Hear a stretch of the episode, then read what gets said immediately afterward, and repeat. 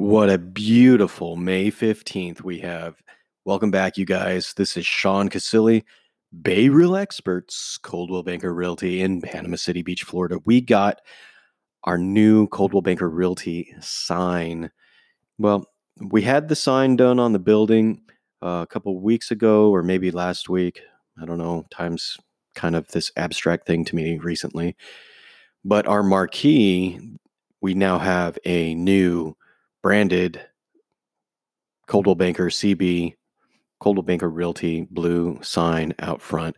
Now, the bottom half, where we used to have our marquee, where we would highlight listings and other things with letters, still needs to be fixed. But this is really exciting news for those of us in our office because we've been waiting for a new sign since Hurricane Michael, um, however long ago that was. But back to the real estate news and what is happening locally. We're still waiting to see what's happening with short-term rentals. Sounds like the the mayor is considering opening back up.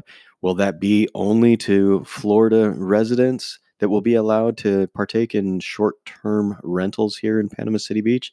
Sounds like it, but the the actual moving forward of what is happening has has not happened yet, but there's still lots of discussion, so that's that's cool.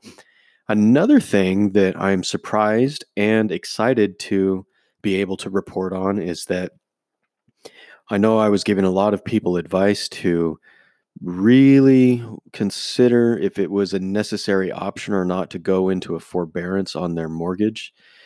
But FHFA is now uh, starting July 1st, they're going to have more flexible and more lenient um, guidelines on the repayment of a forbearance, which is really cool. It takes it from, you know, all of your payments being due at the end of the forbearance period plus the current month's payment, which, you know, could be like four house payments all at once, to now they're going to have more flexible options. One of them being um, deferring the missed payments all the way to the end of your loan.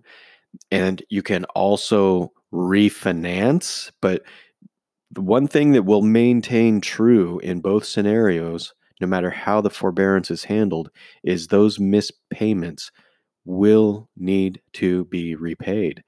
But allowing you to refinance and then pay those missed payments is a great option for those that need to go that route. Anyways, you guys, I thought that was pretty cool. If you think one of your friends would be in benefit of hearing that new information, go ahead and give a share to them after hearing this podcast. And stay safe, stay healthy, and stay positive, you guys. I will catch you tomorrow.